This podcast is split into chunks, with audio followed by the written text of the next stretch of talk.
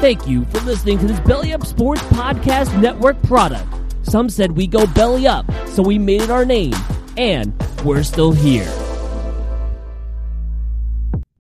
When you need mealtime inspiration, it's worth shopping Kroger, where you'll find over 30,000 mouthwatering choices that excite your inner foodie. And no matter what tasty choice you make, you'll enjoy our everyday low prices, plus extra ways to save, like digital coupons worth over $600 each week. You can also save up to $1 off per gallon at the pump with fuel points. More savings and more inspiring flavors make shopping Kroger worth it every time. Kroger, fresh for everyone. Fuel restrictions apply. Jewelry isn't a gift you give just once. It's a way to remind your loved one of a beautiful moment every time they see it. Blue Nile can help you find the gift that says how you feel and says it beautifully with expert guidance and a wide assortment of jewelry of the highest quality at the best price. Go to BlueNile.com and experience the convenience of shopping Blue Nile, the original online jeweler since 1999. That's BlueNile.com to find the perfect jewelry gift for any occasion. BlueNile.com. You're listening to Theater in College Hoops. I'm Subi. Alongside me is Taylor Damel and the Shark. We're brought to you by Dash Radio and the Barn Burner Podcast Network. Go subscribe on whichever device you use. I actually heard Chase Tapley, former San Diego State Aztec, subscribe, so you should as well. I went with Chase Tapley because on Twitter today we actually got some very nice words from a San Diego State alum and our good buddy Eric. Oh yeah. So I had to give I had to give some love to San Diego State today. So so we not bring up Nick Johnson beating the shit out of was it was it a Chase Tapley layup on Christmas a couple years ago in Hawaii? Yes, yes. Or was Chase Tapley just watching it happen? I can't No. I think it was Chase Tapley going up for the layup, but we won't bring it up. Don't bring it up. Okay, no, I won't bring it up. I won't Yeah. bring it up. Diamond Head Classic 2013. I want to talk about it. in Hawaii. Check out the website at thebarnburner.com. That's the dash barnburner.com. And make sure to follow us on Twitter at CBB Theater. You should also follow me at Subi232 to find out where the feet is and Taylor at Taylor Damel. I was going to also say follow the shark, and I think I got sidetracked and I don't know his handle off the top of my head. Uh, do you know it off the top of your head, Shark? If not, we can I mean, push forward. You put me on the spot on this last week as well, and I still done the underscore shark underscore double B. I think is There what you we go. got. Yes, Yeah. yes, yes. That's what it is. That's All what right, it I'll, is. I'll fill that in moving forward. Uh, we are sponsored by Blue Note, artfully crafted small batch bourbon, distilled in Memphis and honoring the Memphis Blues. Be noteworthy, Memphis.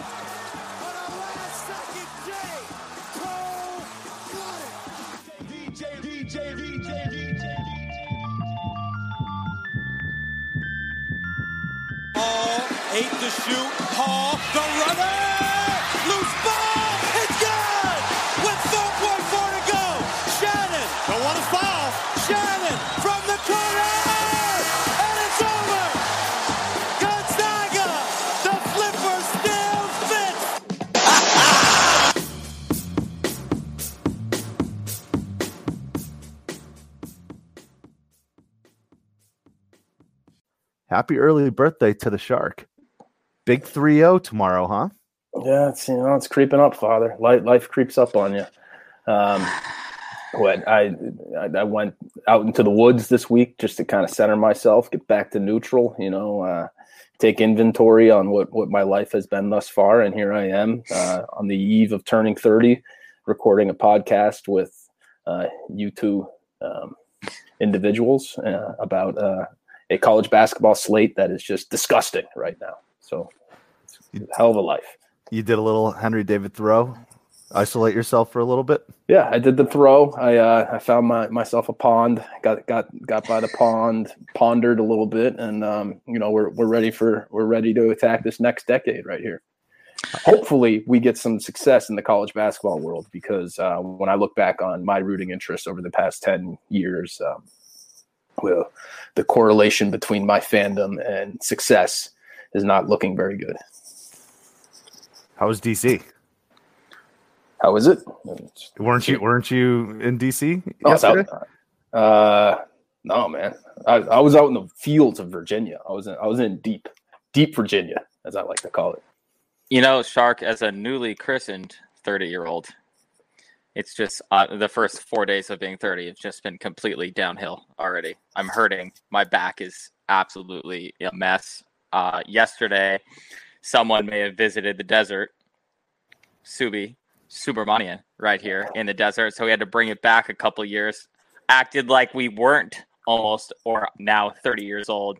And I can tell you that I feel much worse as a 30 year old this particular day than I did when we started doing this.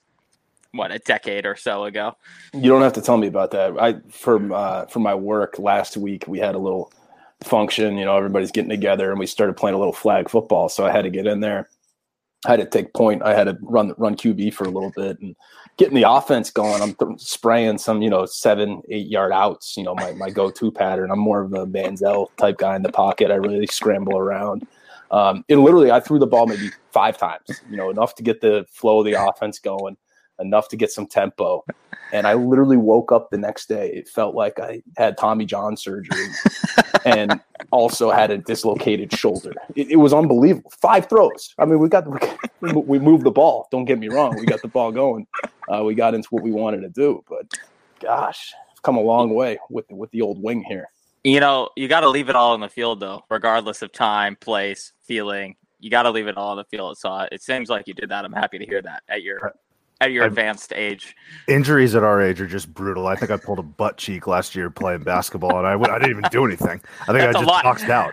That's a lot of cheek to pull, too, right there. A lot of meat, a lot of meat down there. Premium USDA beef, but yeah, Nap. Uh, happy early birthday to you, turning the big 3-0. Some devastating news for me that I learned over this weekend, and now I'm just taking inventory on the college basketball writers and reporters that have blocked me on Twitter. Apparently, I'm blocked by Andy Katz. I don't know what I did to do to get blocked by Andy Katz. I haven't said a bad word about him publicly, at least. He joins Dick Vitale and the guys that have blocked me. And this is actually the most devastating one. He's not a reporter strictly for college basketball like Vitale and Katz are. Marty Smith blocked me. Whoa. And That's the a- only That's a You- major L there. huge L. The only reason I can think of is Shark. You remember the episode we recorded last year? We had, I mean, we went down a completely deranged rabbit hole of who could steal your girl from the club, Thomas Walkup or Marty Smith. Yeah. And I, I mean, that was, uh, I tweeted that out.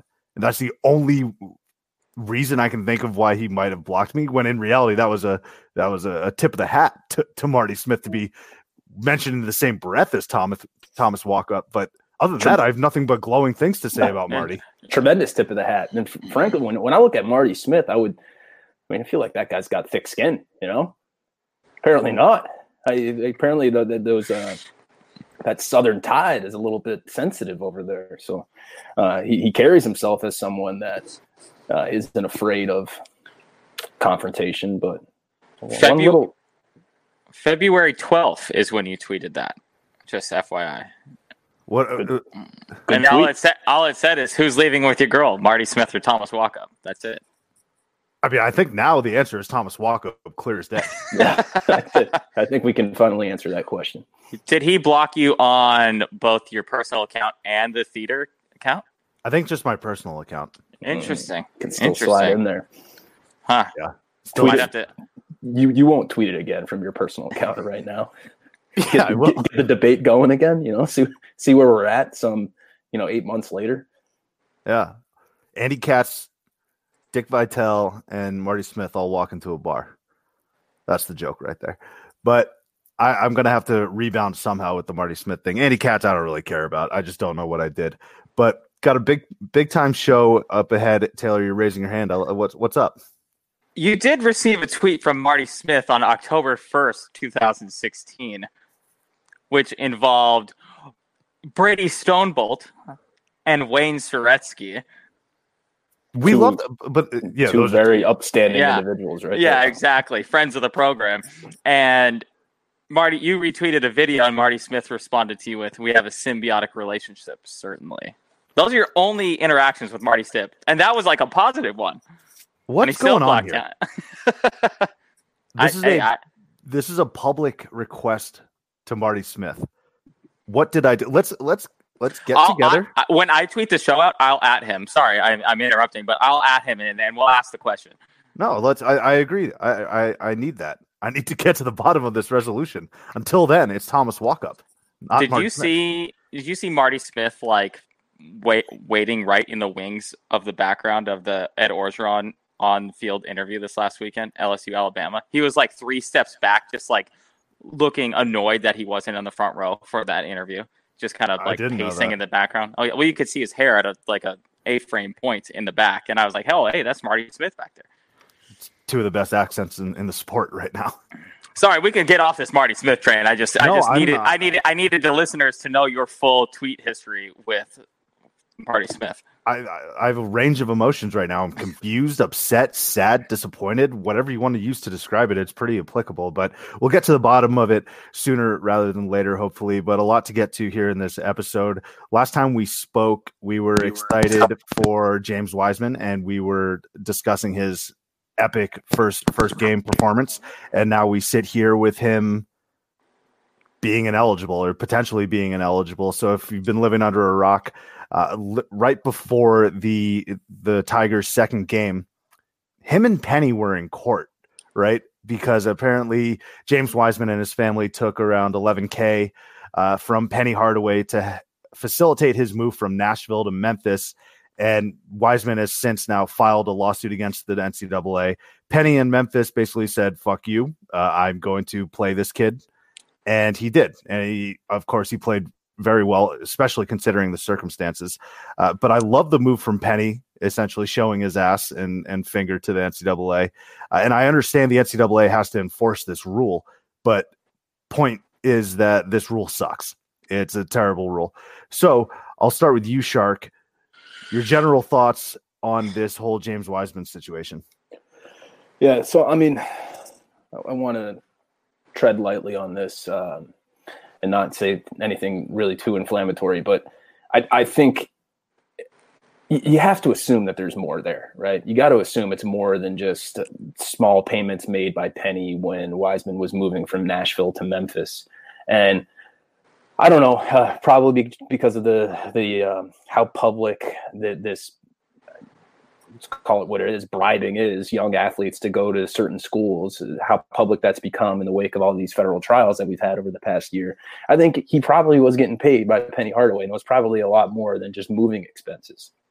Um, i don't think it's wrong. I mean it, it- it's part of the game yes um, and I, I don't think that memphis should necessarily be embarrassed by doing that. They're doing what they have to do to make themselves uh, competitive to make themselves uh, you know in a position where they can succeed but playing him to the point where now you're jeopardizing any sort of postseason you know future that they may have and that's impacting everyone else on the team and doing it just for the freaking retweets and the middle finger to the ncaa that they're trying to do right now. I think that's so short-sighted and so dumb and so disingenuous to the fan base there because they could still make the tournament this year with the players that they have they could still, you know, rally the city in March around a run, but they wanted to make this very brief and selfish decision to play him right now as a fuck you to the NCAA. And again, it, it's great for Friday night, everyone being super excited and yeah, yeah, take this, take that, NCAA. But in a few months, it's going to look pretty dumb if Memphis isn't allowed to play in the postseason, which you know we don't know if that that is what's going to happen, but we we do have some precedent with that being the case. Well, so let me ask you this though: Does the postseason mean anything if Wiseman can't even play? Like, I don't think him playing is going to impact or affect his eligibility for March. It's either yes or no that he's going to play in in March. So I, the point I'm making is, if there's no Wiseman, I mean, what's the well, point, no, really? if they, if they play him, it might make the the school ineligible to play in March. But I don't think It- I don't think the NCAA will work fast enough that it'll happen this year. It'll have But- to be like two years down the line after. You know, I think Subi and I have both said this, and Shark, you may have too. But let's say Memphis wins the national championship this year, right, or goes to the Final Four and burns down the Forum or whatever. I, as a fan, you almost just kind of want that more than like, oh, great, we, we're allowed to go play in the tournament the next two years. Awesome. It's like, well, I hung a banner, so what if that got vacated? Fuck you. I, I think that just the actual experience of going too deep in the tournament to the Final Four to the national championship might be worth it, even if it's all taken away in a year or two. Yeah, and and the, you know that's assuming a lot of things. So they're definitely going to make the tournament, right? Well, we can. Well, yeah, that yeah, way. right. They'll, they'll definitely get selected, but I don't think this has ever happened in the past where a team has so publicly violated an NCAA. Uh, I guess what's the right word? Um, holding in this case. Um, Oh, oh. and we don't know how that's going to be looked at on selection Sunday. We don't know anything about how it's going to go. All I know is it's a, a huge risk to just be this defiant to the organization that puts on the, the party, right? They're they're the ones hosting the party. And to be this defiant this early on in the season when you still have the chance at having a successful year, I think I, I don't know. I personally wouldn't have done it. I, I, I think uh, it all happened so quickly on Friday night. And, you know, ev- everyone's talking about Leslie Ballin, and the next thing you know, you got oh he's playing now. Like oh there's a the judge held up an injunction injunction going on. Like you know what what's going to happen? And you know the smarter thing was probably just be like all right Wiseman sit the fuck down. Like you're on the team for right now. We're not going to play tonight. Um, but you know I'm happy he is going to play for my personal uh, viewing experience because they're going to play Oregon tomorrow night. That'll be a great game and it is what it is. But if I was a Memphis fan, like most of the people here at the barn burner, um, sorry, just burped at the end there. But most people at the barn burner, uh, I'd, I'd be kind of raising an eyebrow, like, all right, we we really want to do this, uh, uh, whatever. You see, Okay, I, I think I, I like the move personally, and I think maybe it could be just because Arizona fans went through the Sean Miller thing where he sat out a game and whatever last year. Was that last year or two? Last year, yeah. And I think as the actual fan group that is going through that, I think you all just go through this. Fuck you, NCAA. We're gonna do whatever we want because you're not going to keep this from us. So I actually like the move because I'm not saying the Sean Miller thing is exactly the same, but kind of been that kind of defiant, I'm not going anywhere type of move. And so I, I like the move to play him because what when do you let's say he's ineligible, they might not decide that he's eligible until after the year. So why take that risk in reverse? Why? Oh, hey, it's March 28th and we just lost in the Elite Eight. Oh, by the way, James Wiseman is now eligible to continue to play college basketball. Decision comes down because you know the NCAA is dumb enough, and they would time this out as their own kind of screw you to Memphis. Is like literally the first week of April, be like, oh, we've deemed James Wiseman Wiseman eligible to come back and play college basketball next year if he wants to. So I, why why take that risk if you're Memphis? The reverse of what you're saying, just win the games and deal with the aftermath later because you don't know whatever what what the NCAA is going to do ever. That's what I'm. Uh, that's that's kind of my school of thought as well because you only get a year of James Wiseman. You're you're only going to get this season with with Wiseman, so you might as well just empty the clip. Let let him go out there, play as much as he can. And I, I, here's my other thing with the NCAA and their statement after that game. It kind of sounded intimidating, but what rule was broken in Penny playing him? Didn't Penny like uh, apply for that emergency whatever it's called? And so that's why Wiseman could play Injunction. injunction. Yeah, it, it, like there's there's players out there. So for example, Javon Quinerly, right? He has been officially ruled uh, not eligible to play this year per the transfer portal rules, whatever. So if Nate Oats in Alabama just openly defy, like physically put him on the court, then yeah, that's stupid. You literally can't do that. The thing with Wiseman though is they applied for this injunction. It was granted, and and he can play. Well, no, I, mean, no, I, I understand you're- bad look, but confusing. So the NCAA ruled Wiseman ineligible. An injunction is has nothing to do with the NCAA. This is going to your local judge. In this case, I think it was I think it was a federal judge in Memphis uh, that the university applied to say, all right, look at this ruling that the NCAA just did. Don't make that go into effect. That's what the injunction was. And then it. that judge said, you're right. Uh, we're going to put a pause on everything right now while we figure all this out. So it, it is a little different. It, it would literally be to t- uh, keep running with your uh, your other example here is if they did play Quinerly right now after they're told not to play him. If you go across the other the other side of the state of Tennessee, Tennessee's starting center, who they thought was going to be their starting center this year, is this big Serbian guy named Urso Plazovic. I, I, that name is probably completely wrong in how I pronounced it because I had never seen him play because they thought he was going to play, and then the NCAA ruled that he couldn't. And uh, Phil Fulmer and Rick Barnes are up in arms about it right now, and they're still appealing that over and over again. So th- these are all examples of coaches, you know, getting a ruling and obeying that ruling. Um, because I I have to think let, us assume that Wiseman's ineligible and they're still playing him right now. I have to think that the consequences are going to be pretty intense for the right. university. Um, and the whole assumption, like I get it, empty the clip on Wiseman, playing the whole year. Great. That's if it works out and you have the storybook ending that you you, you want it, right? Well, what are what are more realistic out uh, endings for the, this sort of thing? You can look at other super great freshmen. You can look at Michael Porter Jr. at uh, Missouri, who you know, just never played because he didn't want to. He's making a business decision. He didn't want to keep playing, or he was injured, or that that that stuff happens, and that could happen with Wiseman, and it could happen where he just the, the team never clicks, and there's personalities that don't want to play 30 minutes a game uh, on the road against um, Houston in February, and, and that's entirely possible. But you you you're you you as the coach should be looking at the your institution, your your university as the number one priority, not not the. Um, and this is pretty cold to say, but not the players' best best interest or right. not the fans' rooting interest. It should be about protecting the institution. Can we take a step back also and just picture this scene? An hour until tip, and I got Penny Hardaway in a in a courtroom. right for this injunction. I mean how funny is that? And how i'm trying to think of the big men for uic they played illinois chicago and the range of emotions there right? You see wiseman and memphis memphis on the schedule to begin the season and you're like oh shit i gotta cover probably the number one overall pick. And then he becomes ineligible so you're kind of happy. And then and then it's like no no no wiseman's playing and you're like god damn it. Like obviously we were to lose this game regardless. But now I still have to guard James Wiseman. Just an absolute roller coaster of emotions. But I just think it's hysterical that Penny thought, okay, well, we got UIC. I'm going to spend as much time as I need to here in this courtroom because I, I'm pretty sure everything's figured out. Well, the thing that I think is interesting, well, A, is luckily the FedEx Forum is in downtown Memphis. So the courthouse is probably literally across the street. So that was helpful. But B is that apparently I, I did some more reading into this this morning. Um, apparently, this was a known thing in advance, like while he was in high school.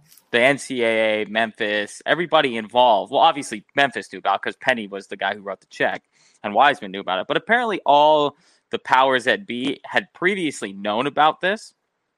So I think the timing is really questionable, I guess it would be the best way to put it. Is this was all known information leading up to this, and it was before Penny was even a coach at Memphis. And so this is going to be a really interesting situation as we go forward for a lot of schools. Like let's take Juwan Howard at Michigan.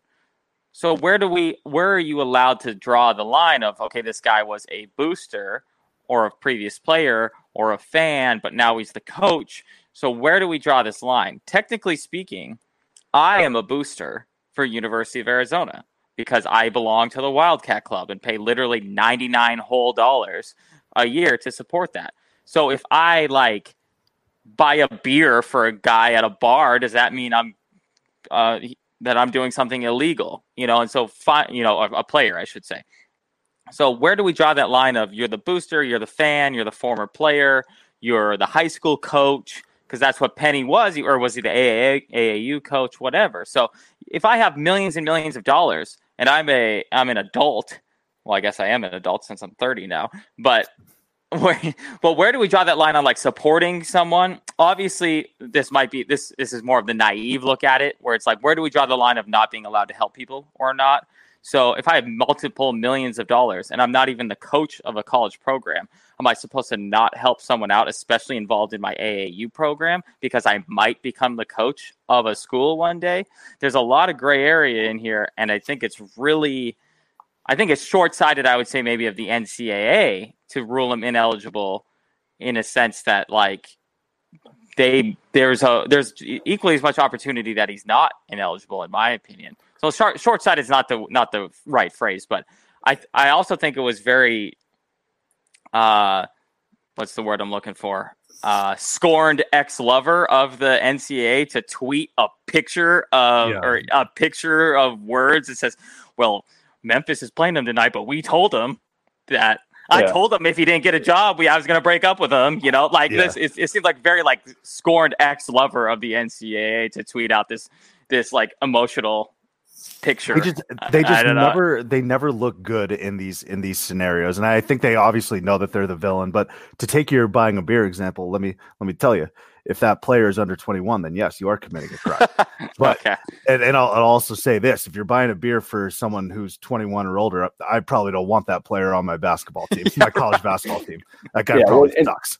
I think I said this in the beginning. Uh, I think there's probably more there, and uh, I'm I'm sorry to be the one speculating as to that aspect of it, but No, that's fine. if it's as a simple, a simple, you know, oh, you paid for the moving truck or something to get in there. Give me a break. There's plenty of boosters to put it in quote. I'm doing the quotes right now for everyone listening. There's plenty of boosters that buy drinks or buy low level expenses uh, to get to this level for the NCAA to take action. I think there's probably a lot more out there. Um, and to go back to a few other things, just because I have to say this, because I'm sure the chief is listening and he's probably rolling his eyes at my legal acumen right now.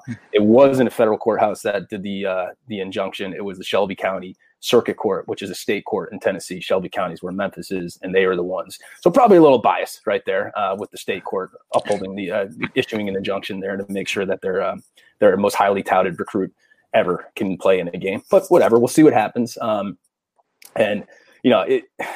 I don't know. I'm not sure I would have done it if I if I was Penny, but I, I can get the rallying call that this could uh, lead to for the fan base. I love that we have a, a legal team now here. This is this is the perspective that Taylor and I cannot Well, bring. You know, I, I, I've always Exactly. inspired to be the, the next Roger Cossack, if you recall from uh, growing up on ESPN. That guy had it made. Dude, He caught, he covered the absolute shit out of the Kobe trial. I remember that. He literally had one appearance on Sports Center every three months, and that was his job, unless something serious was going on. Like that Kobe, when was that? In 05? Was it 05? Is when the Kobe situation Something go- like was that. going on? That literally made his entire career. So before we move on to some of these other topics, I do think this is a very fair question to ask with regards to the Wiseman situation. And I'll start with you, Taylor. If Wiseman is a Duke player or a Carolina player, is he ineligible? Let's say I- Duke for this particular example. No, I don't think so. Duke has probably got it figured out where this stuff doesn't get revealed. I mean, they probably have been doing this for 10 years at this point, um, and they are running their operation like they're the freaking KGB, and they're not going to have any issues like this flare up. Memphis, they've been off the grid for so long, they, they're getting right back in the game. So they're a little sloppy with their work, and obviously this is what's happened, right? They they, they lose Cal. Cal knows how to run this operation. Cal, Cal is like a, a capo in the mob. He knows exactly how to run the show. He knows exactly the people he can trust. He knows the lieutenants he wants to use. He knows who to pay. He knows how to take care of everyone. This is like a, a brand new mafia regime going into a new city. They, they're not connected. They don't know anybody, and all of a sudden they slip up and they got to go run to their their courthouse in town. And hope, hope It works is, it is kind of funny too, coming from from Pastner also, who just seems like a completely bumbling clown when it comes to this type of stuff. Who always gets benched. I think the minute that uh, Emmert is the president of the NCAA, right? The minute he saw Penny and Mike Miller posted up on a private jet, he was just sitting there like, "I'm gonna get these motherfuckers." Like this is this is not what we're about here at the NCAA. Okay, Don't rock the boat, right? Uh, Yeah, don't don't need Memphis coming back from the dead. Even that Calipari team they hated. yeah, Didn't right. No, I, technically that season not happen? yeah, not well. I don't. Every season doesn't really happen at this point, you know, unless you have a bunch of like super seniors on the team. That's the only way you're you're pretty much still eligible, and everything is like cut and dry and good. Yeah. So Wiseman ineligible for now. We'll see how that plays out. Will be fascinating to watch. Just for the sake of loving college basketball and the players, you will you want Wiseman on the floor. Uh, obviously, a lot a lot of other issues surrounding that at the moment. So I have a, one more question before we leave this topic, though, and that is it's it's something that Shark said is what is actually preventing anyone from playing?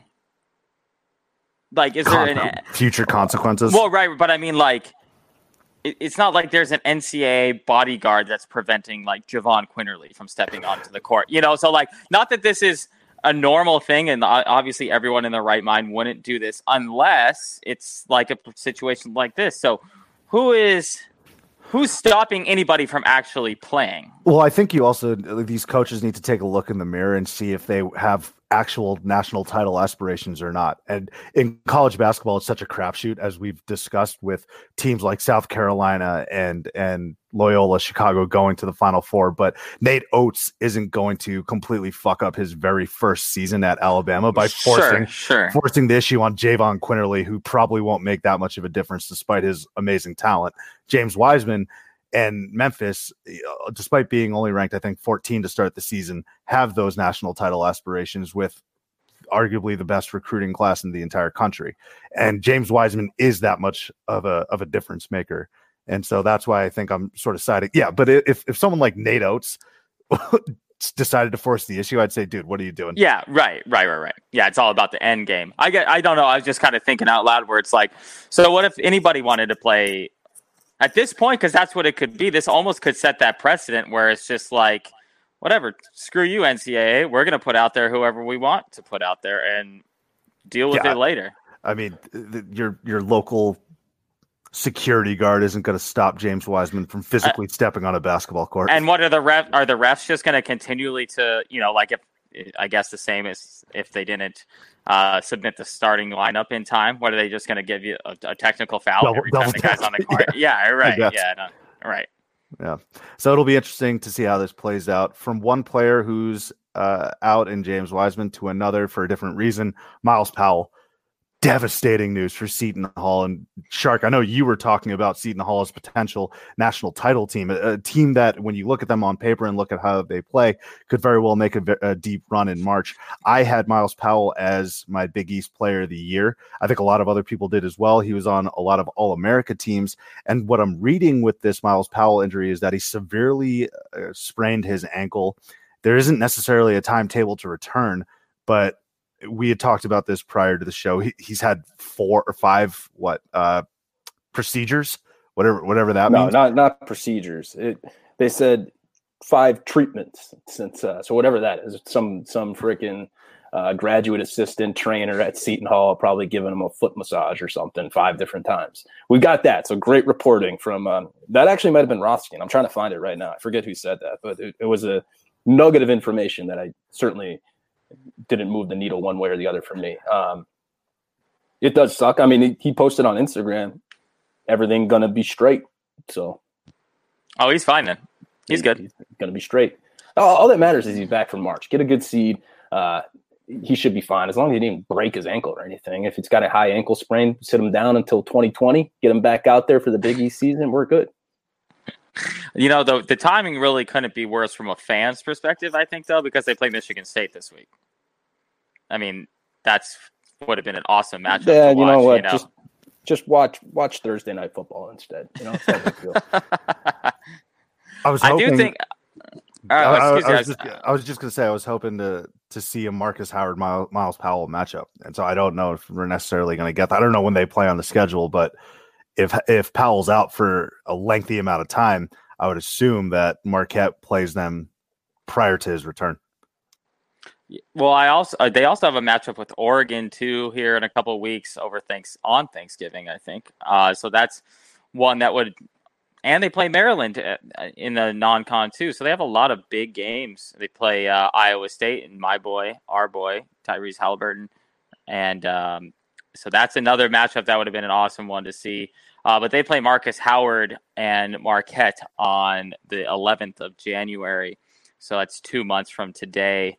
Um, yeah, I don't know. I, you would hope to have him back by then, but uh, you know, really, if he's not back by the first couple of games of the Big East season, this is going to really, obviously, change the whole dynamic. I picked them to win the Big East, and I think it's going to pretty much be Villanova's to lose if it if they were without Myles Powell for even even just a couple games in there. What about Uh, Providence? No, Providence isn't win the Big East. No, no. We got But- love for Providence, but yeah, I, I agree with Taylor in the sense that it's going to be either it was either Villanova's or, or Seton Hall's, and then you take out the best player in the conference. Yeah, and I mean they got. I guess Xavier could probably slide up there as well um, because of that. And they actually play Xavier uh, first weekend of January, so that's going to be a tough one without Myles Powell as well, assuming he's not back. Um, they're going to be actually in a similar ilk to Memphis and James Wiseman. Let's say James Wiseman does end up sitting out at any time this year, and same with Myles Powell sitting out for a time this year there's these might be the most annoying four seeds of all time, if that's how it works out in the tournament. Can you Yeah, imagine just four or five seeds just getting screwed if you're that 12 seed and you're like, oh, awesome. Myles Powell sat out for the whole year, but now he's back and he's about to drop 35 on us in the tournament. You know, same thing with a, you know, because if you're a 16, 15 seed, you're like, okay, well, you know, we're about to get bundled here, right? But if you're a 12 seed, you're like, oh, this might be the matchup. We got, we're that 12 5. And then you see like James Wiseman, who had to sit out for whatever half a season, or Myles Powell had to sit out for half a season. And you're like, really? Okay. So we're, we might as well have just been a 16 seed at this point. yeah, and uh, I can't help but think for a lot of Villanova haters, which I think is pretty much everyone outside of Villanova themselves in the Big East, they're just scratching their head or shaking their head, saying, "This is the one year that there's a serious competition for that throne." And I, I, I th- there might have been it last year as well, but over the course of these past five years, it's pretty much been Jay Wright's crew running that conference with an iron fist. And then you get Myles Powell and this upstart Seton Hall team. And within a week, that's it looks to be in shambles. And so I know in our Big East preview, I was talking about Kevin Willard and my complete lack of faith in him. He is going to need to to steady this boat and, and keep it keep it afloat. Which I don't think he will do. No, I no. He's the only reason he would had the opportunity to like win the conference or win Coach of the Year or whatever it was because of Myles Powell. Without him, they're not winning games or Coach of the Year or anything without Myles Powell. I don't want to say he's the whole team because he's not the whole team, but he's about as much as one person's team that is good or one school's team that is good. You know, they're the better version of Marcus Howard and Marquette.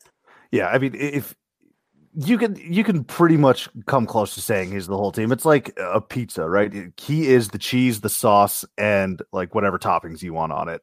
Everyone else is basically the crust. Don't forget, don't forget to people get, don't forget to get that bread though, Sue. I think the I haven't of crust.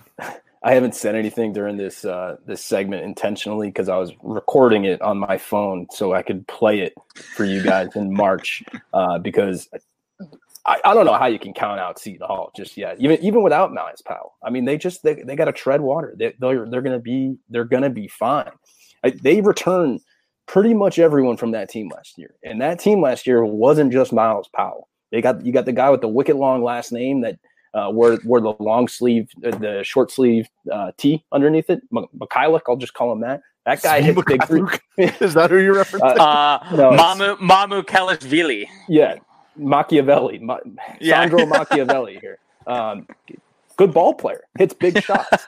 they got their starting. Powell honestly plays more off the ball than anything, and their starting point guard is still back too. Uh, in McKnight, so I think they're going to be all right. And then you have a great coach. You got a great Big East coach that's going to keep them around. But A great coach. yeah, hold on. That's where we completely differ. You don't And that's think why Kevin, you don't think Kevin Willard's a good coach? Great coach? I, I'd call him a great coach. What? You t- you're throwing that term around way too loosely. Father. Okay. Um, wh- where was Seton Hall like ten years ago? Where were they pr- like two years ago? They were pretty miserable. Um, What- Well, what- like a I- tournament I'm, two we're ago. saying like his his I think he's- I think he's success a is great coach. directly correlated with Myles Powell. I think Kevin Willard is the kind of coach that will one good season here because he's he's in the middle of his run right now with the team. He is on a, a the path to coaching the more elite schools and power conferences. Yeah, that, I think he's on that path. that Hold that, that run eerily coincides with Myles Powell. It's crazy. I have a I have an answer Not to really. where where Seton Hall was ten years ago, and that was Kevin Willard's first year was ten Yeah. years ago, Okay, so then and they didn't them- and they didn't they didn't make the tournament it, until five years down, and, And all they've, of they've made the they've made the tournament four straight years. Seton Hall. What what what was Seton Hall doing before Kevin Willard? What were they doing before Myles Powell? That's what I'm. That's that's what I'm. They're making at. the tournament. Powell's a junior. All right, this is his third year. Willard's made the tournament four straight years. so half the time.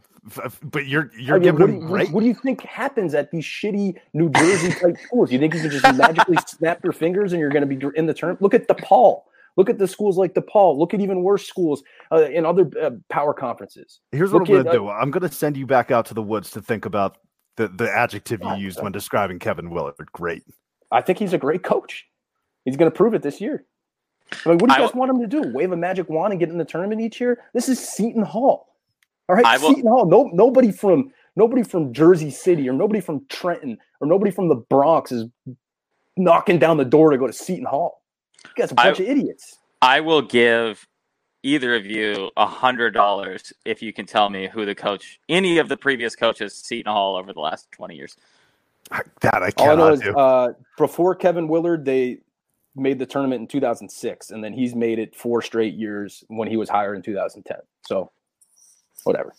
Bobby It's, like, it's the same thing like Greg Schiano. Greg Schiano, when he coached Rutgers, Rutgers was a terrible program, and he made him relevant. And now he's going to go back and he's going to do it again because I'm a big Schiano guy. Big Rut- Rutgers football, baby, chopping wood. yeah. Well, your your your graduate school there, Tennessee, completely bundled that. I agree. I was um, Your classmates did. embarrassed. still am. Oh, Myles Powell injury, uh, no good though for for Seton Hall. Uh, Shark is on record as saying that they're going to stay afloat and be competitive. I'm not saying Seton Hall's dead, but I just don't trust Kevin Willard whatsoever. So I actually think that's our biggest point of contention. So we'll see how how that plays out. Let's head to the ACC now. A very perplexing team. This team has just vexed us, and that's Florida State because they lost to Pitt and then turn around and beat I think number four ranked Florida on the road yesterday. So Florida State, what do you make of tho- these guys? Well, Florida was number six, and it was a, a win and a loss for me at the same time because I picked Florida to win the SEC, which they very much still could because obviously we're in the non-conference schedule. But uh, taking an L early to a Florida State is not good. Actually, Florida State's sixth straight win over Florida, which was crazy when I read that. But a win for me because I did pick Florida State and Leonard Hamilton. I picked Leonard Hamilton as my coach of the year in the ACC. Um, Florida fell to 15 today in the poll, which say what you will about preseason polls and and and whatever, whether they matter or not. But you know, if you just look in a vacuum, why would Florida even be ranked right now? They beat North Florida by 15 and then lost to Florida State. So if we're just taking, you know, if there's no such thing as a preseason poll, Florida's not ranked because they got lost. They lost by 12 to Florida State. Uh, Florida State, I love their consistency because both of their games have been 63 to 61 games, one win, one loss. I don't know what to make necessarily about Pitt. I guess they are a major team, so maybe it won't be that bad of a loss. But I, I think this is a worse loss for Florida than it is a good win for Florida State because I think Florida came in with a lot of I don't want to say a lot of hype, but they were, you know, one of the the, the two clear best teams in the SEC, and to lose the second game of the year to a cross state rival is not a good look at a, a team that you have that has a lot of hype surrounding it. I think they came in with a shitload of hype. Uh, with the Kerry Blackshear transfer, and then Right. I think a lot Sure. of people buying stock in Mike White, and they're they're a pretty uh, senior laden team as well. So this was a this was kind of a surprising early season loss for Florida, but I, I don't think Leonard Hamilton gets enough credit for being as good a coach as he truly is. He gets if his Florida State teams to elite eights. Uh, I think twice in the past seven years or so, and he's always got them competitive in a in a difficult conference. So I love Leonard Hamilton. Florida, I'm surprised they were they they seemed ill prepared for a, a Leonard Hamilton type team. But Shark, can you make heads or tails of this Seminole team? Yeah, this is kind of uncharacteristic for them. They, they're normally going to be uh, flying under the radar, and they're kind of making this bold move early on. So I'm not sure what old Lenny's got up his sleeve this early on in the year. Um, but I think this tells more. I mean, Florida State, it, it really is the same team every single year. Very athletic, big front Yep. court, and they um, normally they have some talented wing players that uh, can emerge. And we've seen a few of them emerge over the past few years here, but we'll see who it's going to be this year. As for Florida, um, I think they needed this. They need to get humbled a little bit because everyone, you guys included, um, was really trumpeting the Kerry Blackshear as if he was going to be this guy that's going to take him to the next level. Now, Kerry Blackshear, he's a very good college basketball player, um, but he's not a freak athletically. He's just sound on the post. Uh, and in this game, he kind of got a little bit exposed. He didn't even score a field goal. He had all 10 of his points from, from the free throw line. Um, and I, I, think it's you, you're Florida Gator fans need to understand that what they're getting at Kerry Blackshear is a veteran, someone that's going to make smart basketball plays for you. That's going to be more of the um, more of a. I'm trying to think of a good example right off the top of my head here. More of an Eric Montross than a uh, Greg Oden or anything like that. He, he's not going to be someone that is going to completely take over the game, but he's going to make smart and wise decisions. I like that reference right there. Yeah. It's going kind of deep right there. I haven't heard Yo. a good Eric Montross reference in a minute. if you look at uh, Florida State's stat line from that game too, it's one that you would look at and be like, "Oh, they must have had an okay game," because their highest score only scored 13 points.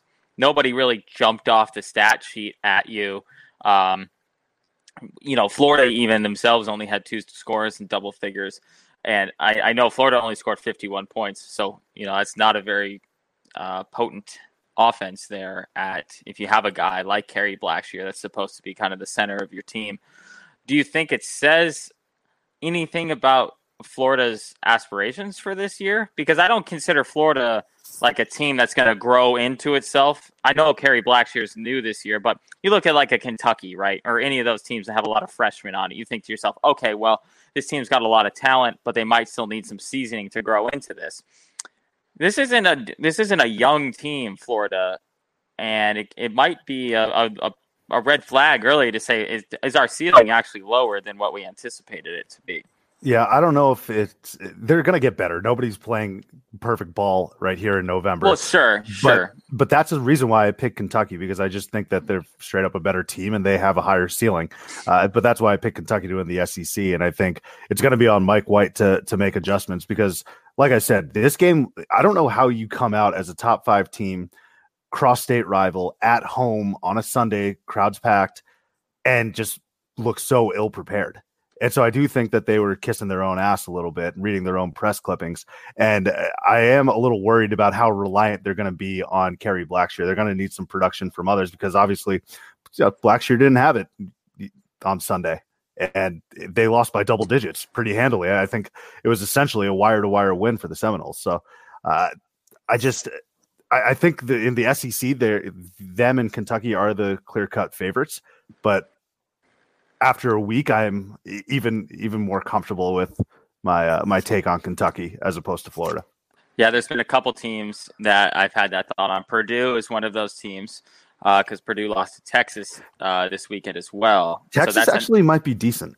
No, and that well, we kind of talked about that in our preview episodes. Is this is like a put up or shut up here for Shaka Smart, and it was that was a good basketball game. It wasn't like you know the Florida Florida State game. Florida State handled Florida the entire game, like you said.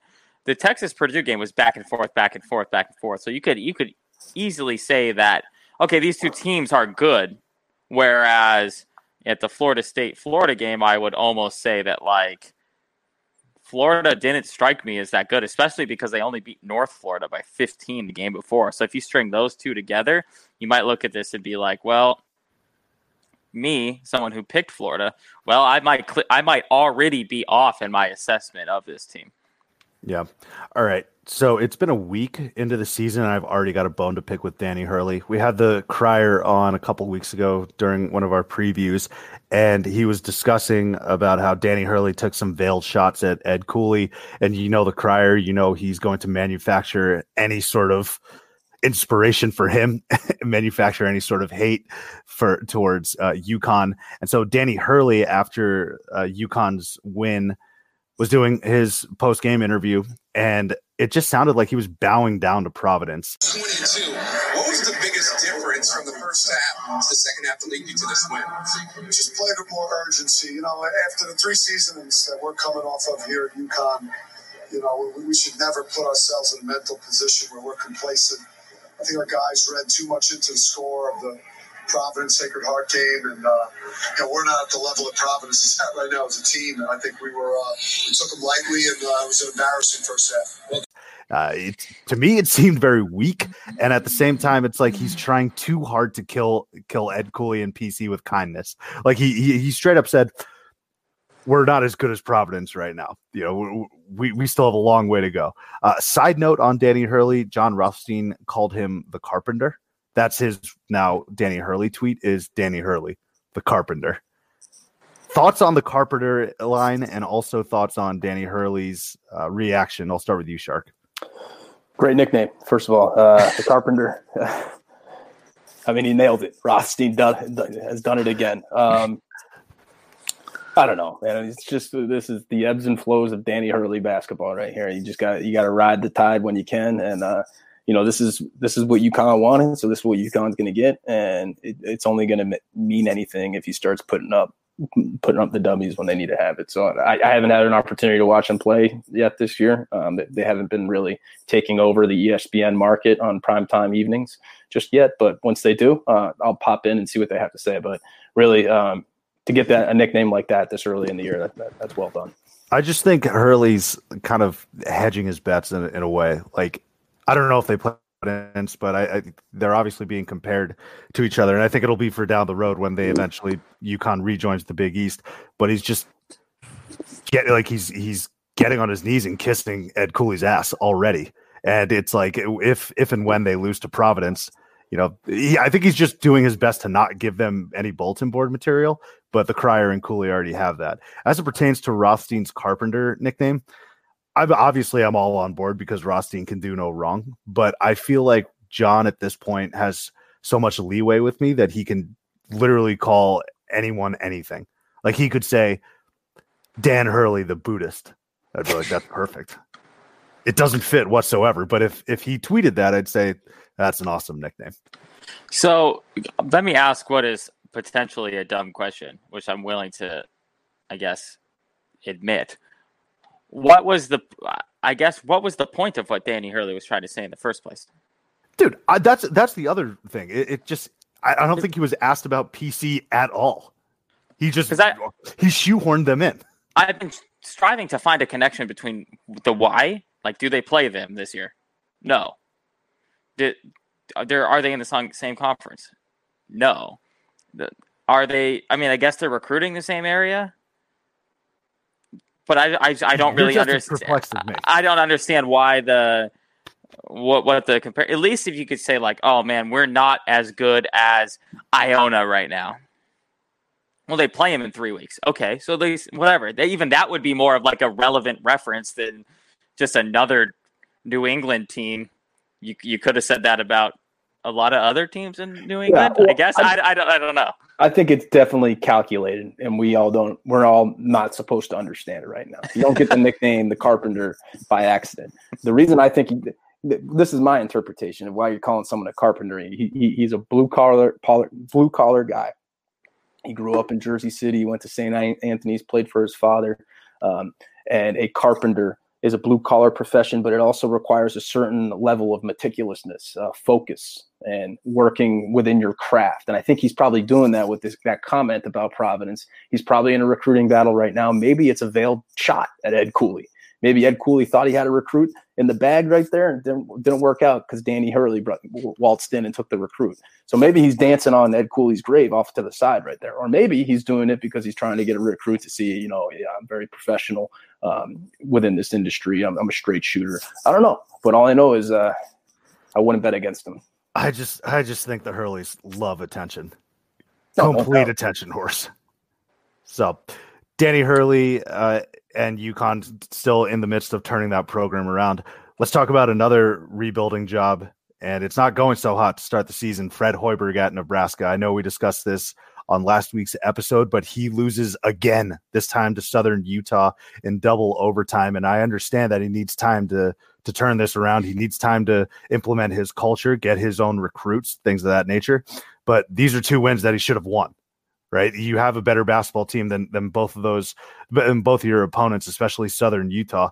And this is actually the exact time when he's he's he's pretty much burning his goodwill right now with the fan base because this is right now the time when he needs to get people on his side by beating these inferior opponents. You you have plenty of time to get your shit kicked in by Michigan, Michigan State, and the rest of the Big Ten. You should be winning these games right now and and building up some sort of hope. 0 2, not a great start at all for Fred Hoiberg. Taylor, thoughts on Hoiberg?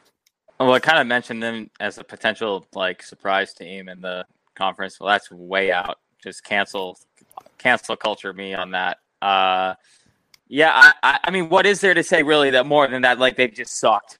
Really, you don't, you can't lose these games. I don't care if you're the worst team in the major in any major conference. You cannot uh, lose these games. Let me let me dive in one second to our previous topic. Ed Cooley had previously said something negative about UConn in uh, during the media days. Uh, Ed Cooley said that UConn was wasting money on football, and at the Big East, take the high road. I love it from the Carpenter. He's taking the high road. That's exactly what he's doing right there. He's above so, the storm. He knows what he's doing. So that was a month ago, and he had it noted. He had it noted in there.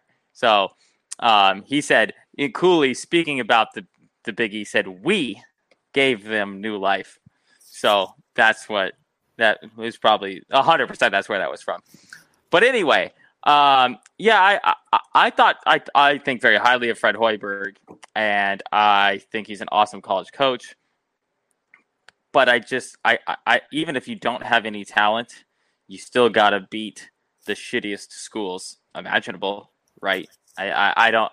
I, I'm not sure if there is really any analysis into this other than to just say like, what in the hell was that. Yeah. And Shark, I know you said last week you got to give him time to turn it around as we had acknowledged, but even you have to be a little concerned. This the start to quote uh, Mr. Deeds and the beard is troubling. Yeah, I think I think that's a an apt quote right there, Father. That's a good one. Um, yeah, I, am going to still stand by my boy Fred here. I think he will get it turned around, but I, I think um, you can you can start the show a little bit better than this one. Well, and and Nebraska is not like it's obviously not a basketball program, right?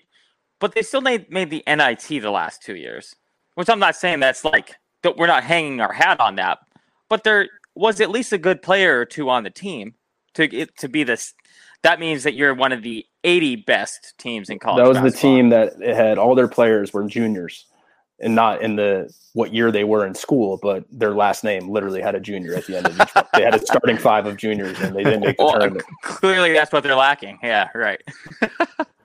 so yeah, Fred Hoiberg, he's going to need to turn it around quick there at Nebraska, and uh, he's get he gets obviously it, it, gets tougher being in that Big Ten and all those really good teams. So uh, it's it's going to be a deep conference. You got Ohio State playing well also. So we'll see what Fred Hoiberg does at Nebraska. And then from one Big Ten team to another, Indiana. Archie Miller was asked about load management, and this is what I hate the most about coaches, whether it's professional or college. He pretended that he hadn't even heard of the term it's like Bill Belichick being like, oh, I don't, I don't know, you use, I don't use Snapbook or like, I don't use Facegram or anything. Like he, he clearly knows what these things are, and he's trying to mesh them together. So Archie Miller it pretends that he's never heard of the term, right? And then the very next sentence that he says, he talks very specifically about Doc Rivers is fine.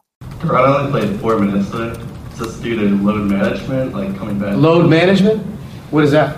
Uh, like coming back from injury, conditioning, like Load management? Yes.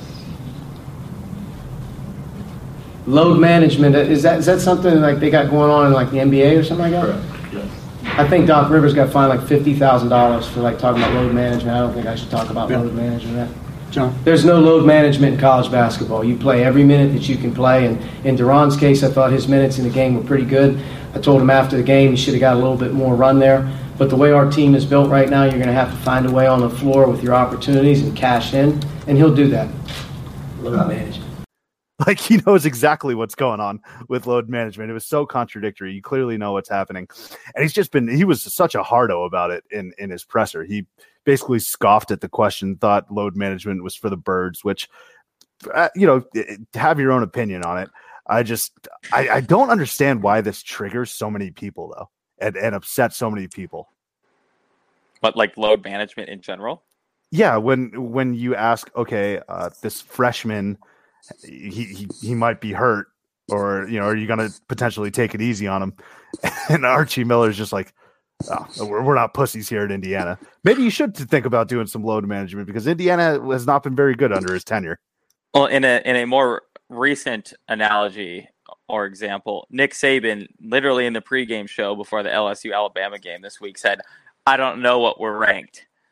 Yeah, okay. Did right. he really say that? Yeah, he's like, "Well, it doesn't really matter until the, which is true. Like, yeah, it doesn't matter, but there's no way you don't know where you're ranked in the college football playoff, and it's literally posted on every, especially in a place like Tuscaloosa.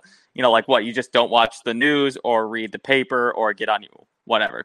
Anyway, um, Archie Miller said, and I quote, that load management was the stupidest shit ever, is what he said about it. And I uh, well, I know why people have a like. I I have been victimized personally by load management in the NBA before. Okay, let's take a walk down memory lane, if we may. When we were really in our basketball infancy, us, um, I went to Seattle Supersonics, Toronto Raptors game, and my uncle got us phenomenal seats in Key Arena, awful basketball arena at Key Arena, and I'm like, this is gonna be sick. Gary Payton, Shawn Kemp, Tracy McGrady is like a rookie. Vince Carter. This is going to be dope. And none of those motherfuckers played.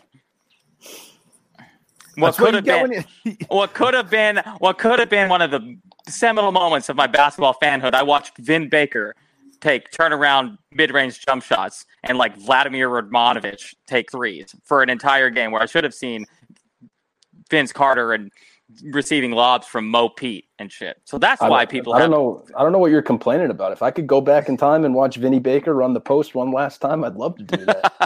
that Big Vin Baker fans here, yeah. so that's pre, why people pre, probably drunk Vin Baker, Vin Baker too, yeah. Oh no, it's probably I, it was probably right in his probably Prime. right there, right? Yeah, yeah. Mm-hmm. Fair point. That's why people have problems with load management, right there personally. But I don't. They, they right. So for the personally. so for Indiana, it, who's he load managing here? The uh, Dale Davis kid. The no, the uh, Jackson Trayce Jackson Davis. They're they're big center that they have this year. Like who else? I mean, Romeo Langford's not on the team. Who's who would Archie Miller be load managing on a subpar, underperforming Indiana team that he's not gotten to the tournament and during his tenure? So could, I kind of back him for his incredulous response. Like, really? Like, I'm in a position right here at at Indiana to load manage any of these guys that haven't played in a big game in my three years here. Yeah. He, why was he even asked about load management in the first? I, th- I, think because the player in question, who I don't know, admittedly, eh, no, I think that probably, he was he was injured or something. Oh yeah, okay. He's trying I mean, to get him back into the fold. Yeah, I mean, I don't think they just randomly asked him like, "Hey, you see what's what's going on with this load management stuff?" And he was like, he just goes, "Oh, I, I don't know, load management. What's that? Oh, hey, oh, is hey, that Archie? Well, I got you up there. What do you think about these impeachment proceedings that we got going on? Give me your thoughts on Hong Kong, please. yeah, but I, I just we get it, Arch. I mean, we, we know you're a salt of the earth type of guy. You grew up in Pennsylvania. You, you don't you don't do this load management bullshit as, as, you had mentioned. But again, maybe maybe you should give it a whirl, right? Maybe you should manage manage your players a little bit better so that they don't finish like 18 and 15 every single year. So, Archie Miller, load management presser. Uh, let's round this show out. I'm bringing back a segment here, Shark, and this will be a new one for you, Taylor. Mm. But before we do that, a quick message from Zach and the Barn Burner Podcast Network. All right. I had mentioned that we were bringing back a segment. I had to scrap it for the summer because literally nothing happens in college basketball historically over the summer, but it's twit time.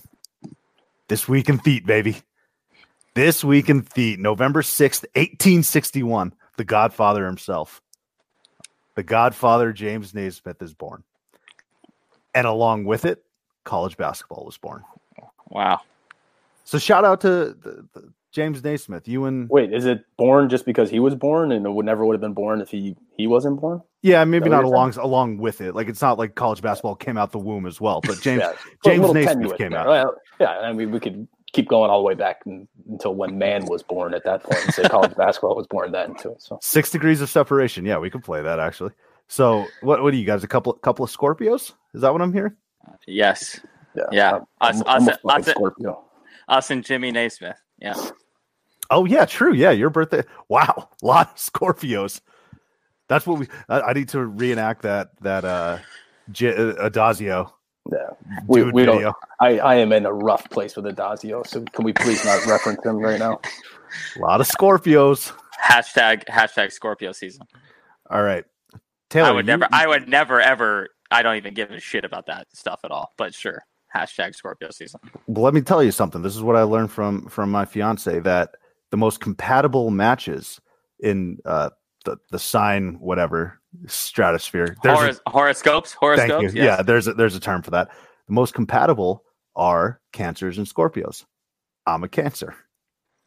Wow. Is Danielle, my girlfriend, a Cancer then too? Because When's she her born? birthday, same week as you, July. yes, 11th. she is. Holy shit! Wow. Wow. This is great. Wait, when's when's Conway born? Shark. I, I'm not even listening to anything you guys are saying. I, I, I genuinely want to know this. When is when is when is Conway born? Is she in July? That's just answer that. No. Okay, that's all. I Oh. need. Ooh. Yeah, All right. re- really groundbreaking theory you you guys got over there.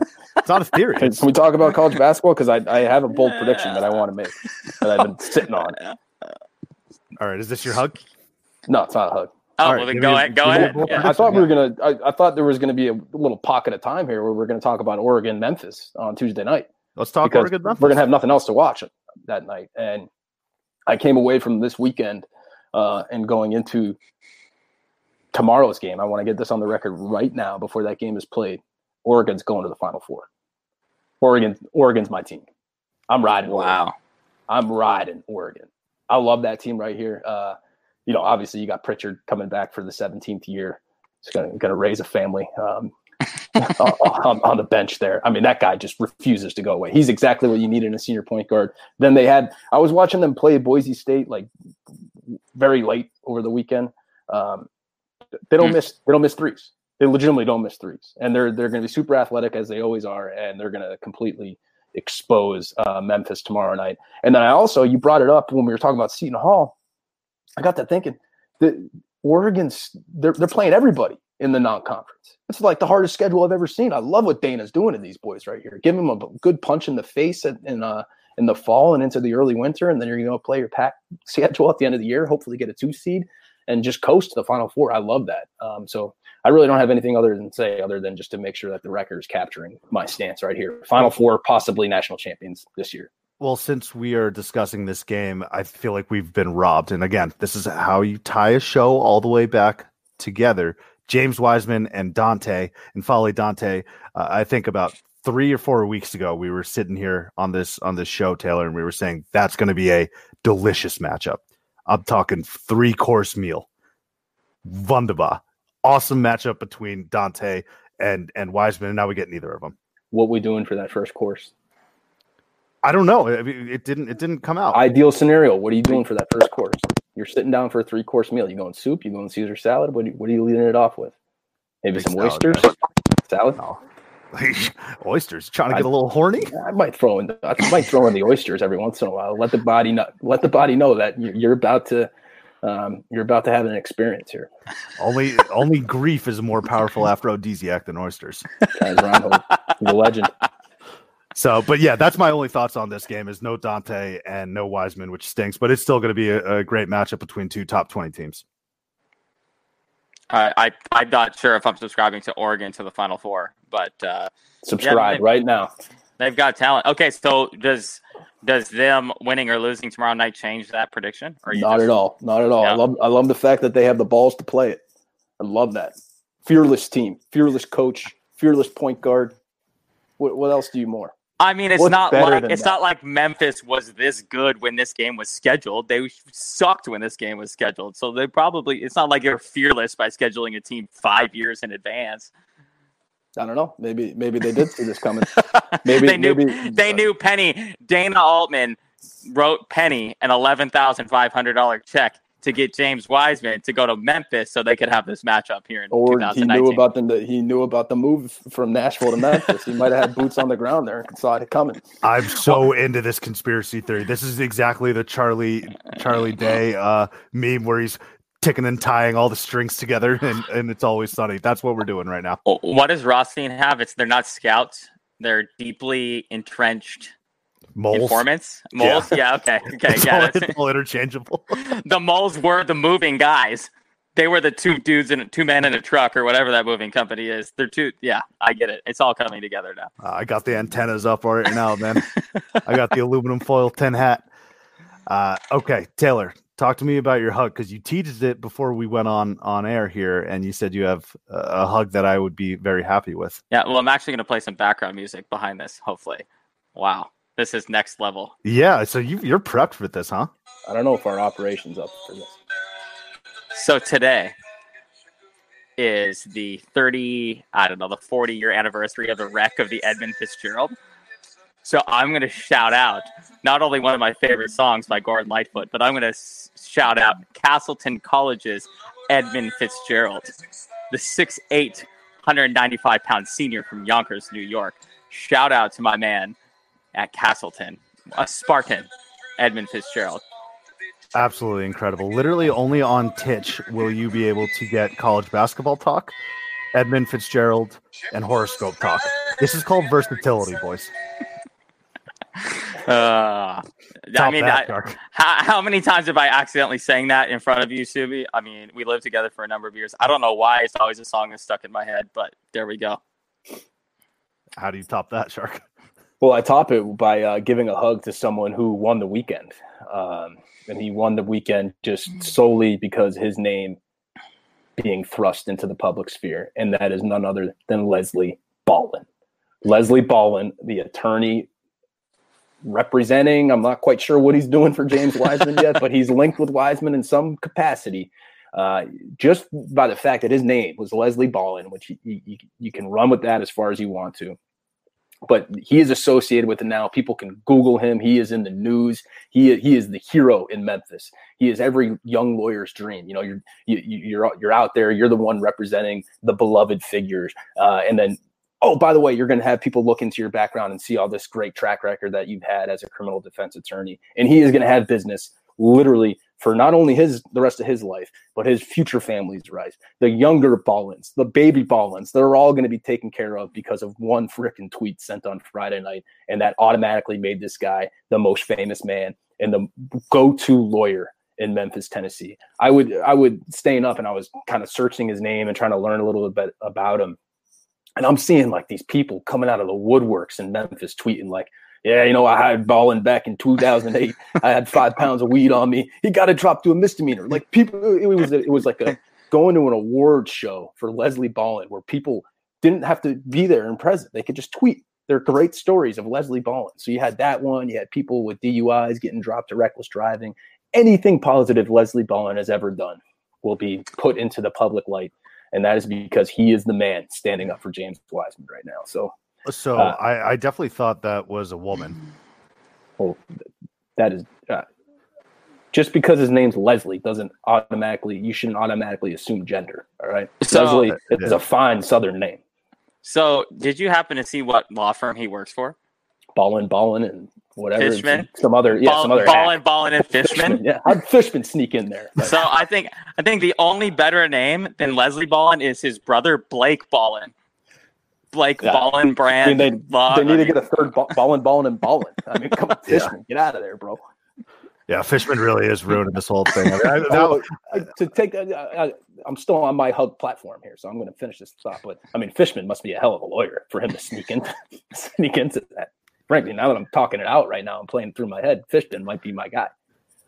they should have hired Fishman instead of Ballin. I know. Ballin sucks. What a 180. All right, I'm done. We're, we're out on Ballin. Leslie Ballin, hug for you. How? I mean, I know Taylor. You have to be singing it in your head. The Rick Ross line, Ballin, Ballin. Ballin, Like I, Ballin. like I played for Fishman. Like I played for Memphis. Dude, we got to workshop that somehow. But good. Hug for Leslie Ballin. Wait, I- they they've been on. They're tweeting out. I'm on their Twitter right now. They're tweeting out all their appearances that they've had on like podcasts and radio shows this week. We got to get Ballin Bro, on. We know, you yeah. gotta, what, that's what you do. It's a hustle out there. You got to market the firm. You got to get out there. You got to get the next batch of clients, and Ballin's going to have them for literally the next 50 years. Everyone is always, this is going to be the first line in his bio. It's not going to be the fact that he represented I, I, some pretty high profile cases that he's already done, but this is going to be number one. He, he, let's he, let's ask the chief to hook us up with Ballin. I got to get Ballin on the show. Let's get the barn burner guys down to like the yeah. the the doorstep of Ballin Ballin and Fishman. It's, I just looked at it. It's right in the center of downtown Memphis, like steps to the courthouse and just a couple more steps to FedEx Forum. So if they're going down to a Memphis game, they're already going to be right there by BBF's office. BBF? Did you? I love that you just went straight into the acronym. Yeah, we'll we'll we'll get the barn guys on it, especially the chief. So this is our our our request to get Ballin on here. So my hug is going to Mississippi Valley State. They set a record by losing to Utah by 94 total American points. 94 points. It is the biggest ass whooping in division one basketball history when a d1 team plays another d1 team and so mississippi valley state I, a true hug for you insane move on in my in my estimation by larry Krystkowiak in utah why, why are you going ham on mississippi valley state what, uh, save save some of those points for the conference schedule. Uh, speaking of the conference, Pac-12, a combined 18 and one record. That only loss, that only loss was uh, as a result of attrition. ASU, those idiots, losing to Colorado. Best so conference I, in America. It would appear so. Yes. 18 and 1 record for the Pac-12.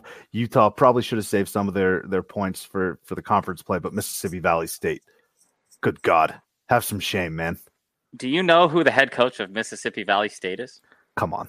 Don't ask me stupid questions. Of course Easily. not. Lindsey Hunter. Lindsey Hunter, yes. really? yes. like and Detroit they, Pistons, Lindsey Hunter? Yes, like Lindsey Hunter, Lindsey Hunter. They lost. They've been bundled in every game this year too. They played another game yesterday and lost 134 to 78 to the Central Central Michigan Chippewas to tie it back into my Edmund Fitzgerald reference there, because the legend does live on from the Chippewa and down to the big lake they call Gitche Gumee. Fantastic stuff. All right. We are done here. Enjoy the games this week. We will catch you later on.